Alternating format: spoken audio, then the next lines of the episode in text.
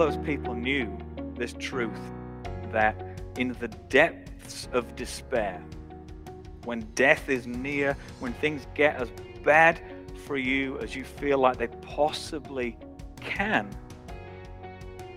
there is always hope in a God who raises the dead. Morning I want to share with you is the title of a really good book. Uh, don't let the title put you off. It's called The Dying Hours of Good and Bad Men Contrasted. Uh, it's, a, it's, a, it's a really good book. It's yeah, again, the title's not great, but um, you can order it online. It's not very expensive. Uh, I think there's a you can get it online as a free PDF. Uh, so if you want the link, please do let me know. And uh, the title self-explanatory. It gives us the account, uh, the last words, the, the, the final few hours of uh, some good people and some not so good people. Uh, and I just want to share with you a couple uh, to highlight the contrast. So, uh, John Wesley of Methodist Church Connection, uh, his last word, his last recorded words on the 2nd of March, 1791, were The best of all things is that God is with us last thing that he was recorded as saying. Uh, the Reverend Robert Bolton, he said, I am, by the wonderful mercies of God, as full of comfort as my heart can hold. And I feel nothing in my soul but Christ, with whom I heartily desire to be. On the other side of the coin, uh, there's a guy called David Hume uh, widely regarded as the greatest ever champion of infidelity. Kind of do whatever you like. If it feels good, go for it. And he wrote uh, in defense of pretty much every crime uh, you could you possibly think of. He wrote in defense of that and, and justified why he thought that it was all right to do those things. And his uh, dying moments are recorded as being those of extreme agony and horror of mind his nurse, who had uh, been through this process with many people over many years, expressed her fervent desire never to witness such another deathbed scene as long as she lives. So there is a huge contrast between those that die with a saving faith in Jesus uh, and those who do not.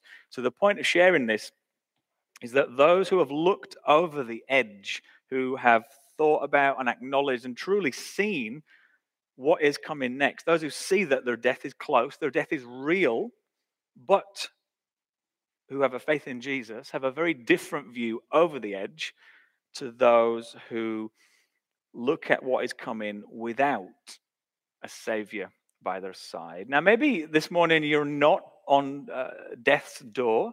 Maybe you're not about to breathe your last this very morning, but we're often put into positions, uh, some maybe day by day, often week by week, where we are 100% confronted with our own mortality, the truth that one day we will all die.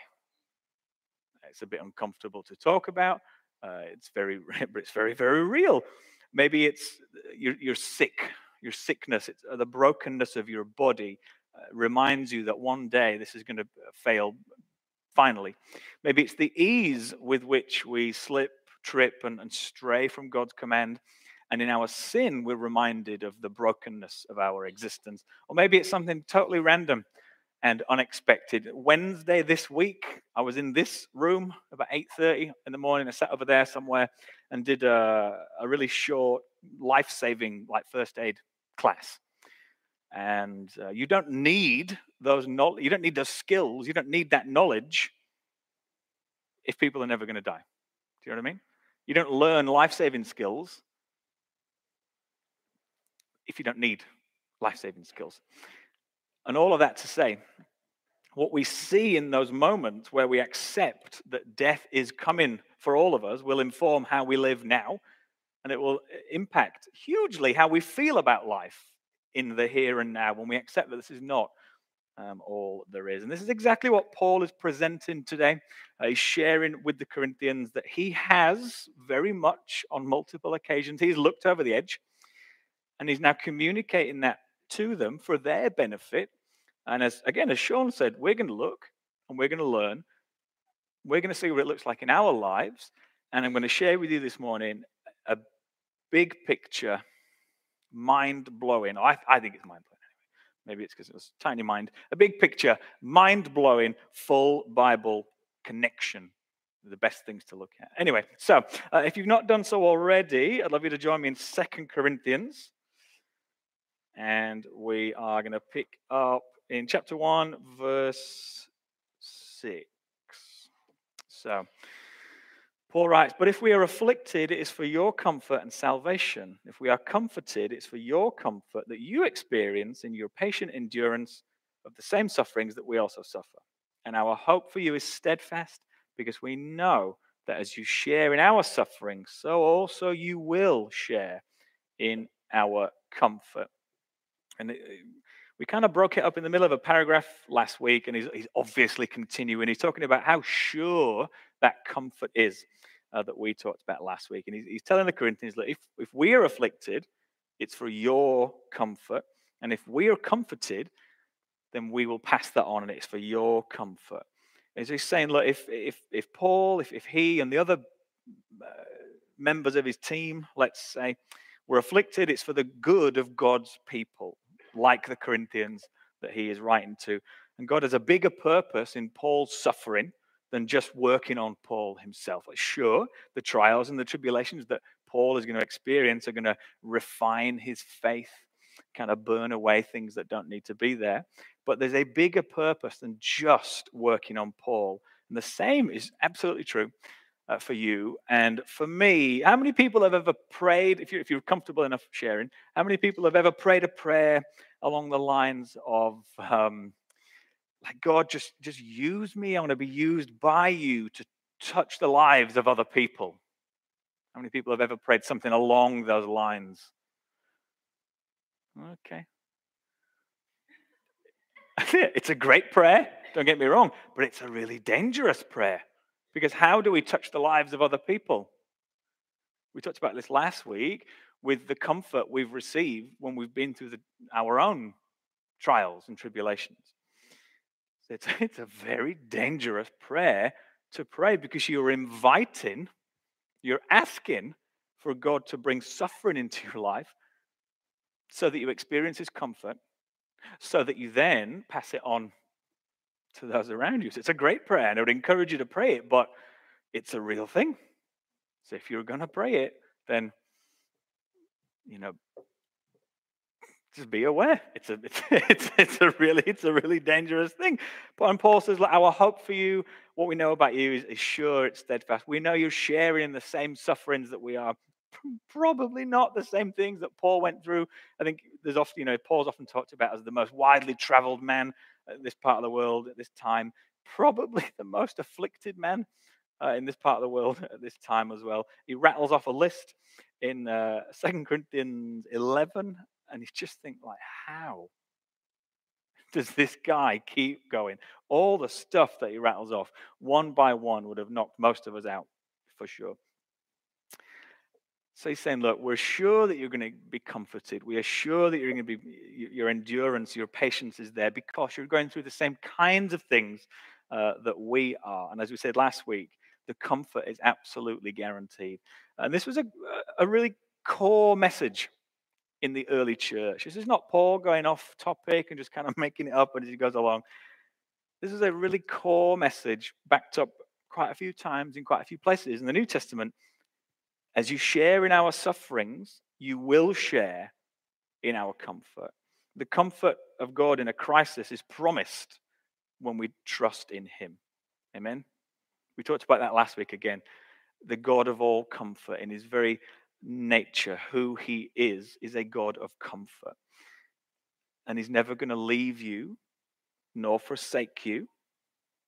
And as he was with his, his people before, Old Testament, Old Covenant, now through your faith in Jesus and how that has restored you to right relationship with him, the same promises that went with his people through trials and tribulations are very, very much true and very, very applicable to you.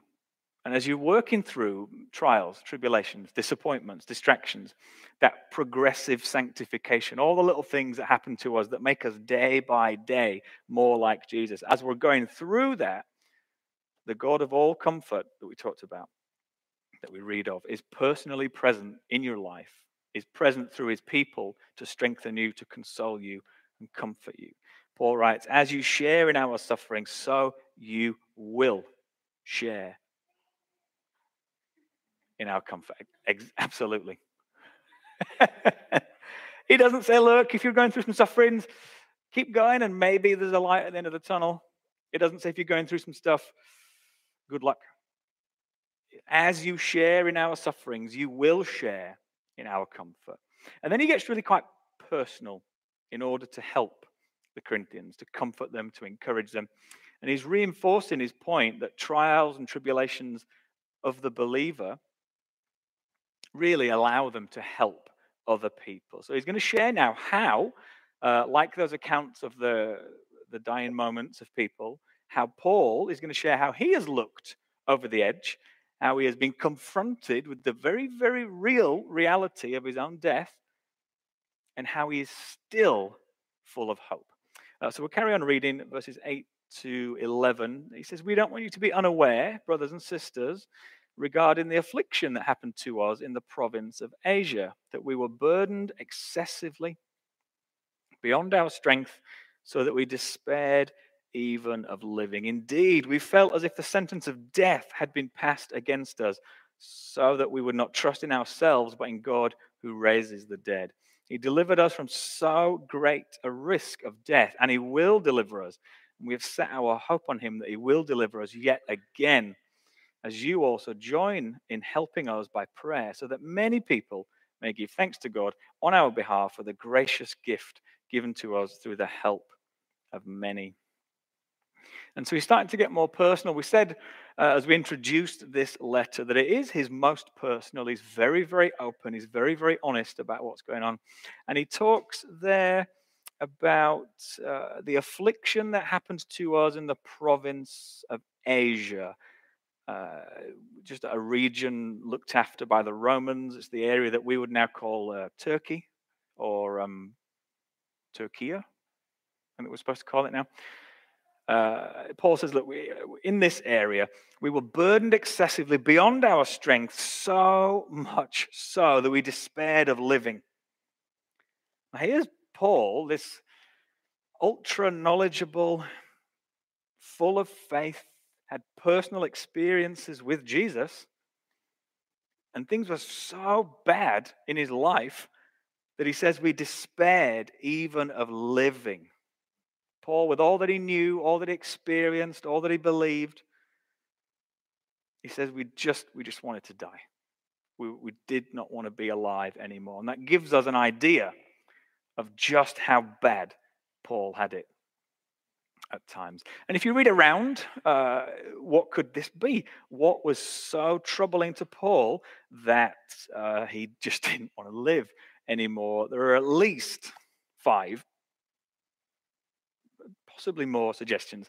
Uh, he could be talking about his fight with wild beasts in Ephesus. He could be talking about the 39 stripes that he received uh, from a Jewish court. He's going to get there in chapter 11 of 2 Corinthians. He could be talking about a riot that he was a part of at Ephesus, where it looked like very much he was going to die. He could be talking about a particular persecution uh, that he experienced in Acts chapter 20, or he could be talking about a recurring kind of physical problem that he was thought to have. Whatever it was, his point is that it was so bad, he just didn't want to die anymore. He's looking at death, what he knows that brings for the believer, and he's saying, I just despaired of living. And because, so whatever it was, because of this problem, Paul lived day by day with an awareness that he might die at any time. And if you're a highlighter, if you're an underliner in your Bibles, verse 9 is so key in this passage. We felt as if a death sentence had been given to us. He's just walking around, living his life, waiting for death to come. He's living with the reality that my death is not particularly far away. And it's so close and it's so real, the end of my earthly life, that we can't we just don't trust ourselves anymore to rectify this, to fix this. Things have got so bad. He's reached absolute rock bottom and realized he cannot get himself out of whatever his particular problem might be. And so instead, he says, we chose to trust in a God who raises the dead. He's so sure that his death is coming. His only hope is in a God who raises the dead. He's so sure that that's where he's going. That's the only place he can put his hope and his faith. we're so desperate. We've, we've reached beyond the point where we think we can maybe fix this ourselves. And so we're turning to the God who raises the dead. We are as good as dead, he says. So we're all the faith, all the hope is going in a God who raises the dead. And as we talked about in 1 Corinthians, Paul knew beyond a shadow of a doubt that the resurrection of Jesus brought both the logical and the theological certainty of his own resurrection. And so he's really, really leaning into that. He knows God raises. And he's at the point where he's, he's almost ready for that to be him. And he, he, he kind of wraps up this, uh, this passage. God delivered us, and he is delivering us, and he will deliver us. It's, it's a constant thing in Paul's life. And we've set our hope on him delivering us again. And he, again, he's so educated, so knowledgeable, so full of faith, but he's not too proud to ask for prayer. And you can help us in this. He says, You can help us in this dire situation that we're in by praying for us. Because when you pray for us, God comforts, and this is turned back to God in glory. Let me tell you about how God helped me when people prayed for us. But again, I just wanted to want to pause here for a moment in verse 9. It's so important in this passage. It's so important in our lives. He says, Indeed, we felt as if the sentence of death had been passed against us so that we could or we would not trust in ourselves, but in God who raises the dead. Uh, now, we're going to kind of step back and look at the Bible as, a, as one unified, very grand narrative uh, and kind of add in a couple of examples to what Paul is saying to make this big, grand, beautiful, unified uh, story. And one beautiful example of the truth that Paul is sharing here with the Corinthians is the story of Abraham in Genesis 22. Uh, and we'll talk through it in a moment, but very thankfully, it's summarized so succinctly in Hebrews chapter 11, verse 19. And Abraham concluded, just as Paul did, uh, we read there that Abraham reasoned that God could even raise Isaac from the dead, and in a sense, he received him back from there. Now, if that story doesn't jump off the screen and fill you with this, wow, I've never seen it, if that really short summary uh, doesn't do it for you, uh, well, turn with me in your Bibles to Genesis 22, all the way back to the first book. And we're going to follow along. There are some key things here to highlight, to underline, uh, if you like to do that in your Bibles. So, Genesis 22, Abraham is called on by God for a time of testing, of proving. It's very, very similar language used uh, there in Genesis to that used of Jesus in the wilderness. He's going into the wilderness to prove his worth, not to see if he was really good enough, like it's a test that he might fail. It's more of a, a proving. So Abraham's called on by God for this time of, of proving to show his true worth. And Abraham is told there in Genesis 22 take your son, your only son whom you love, Isaac, and go to the land of Moriah. Offer him up there as a burnt offering on one of the mountains, which I will indicate to you.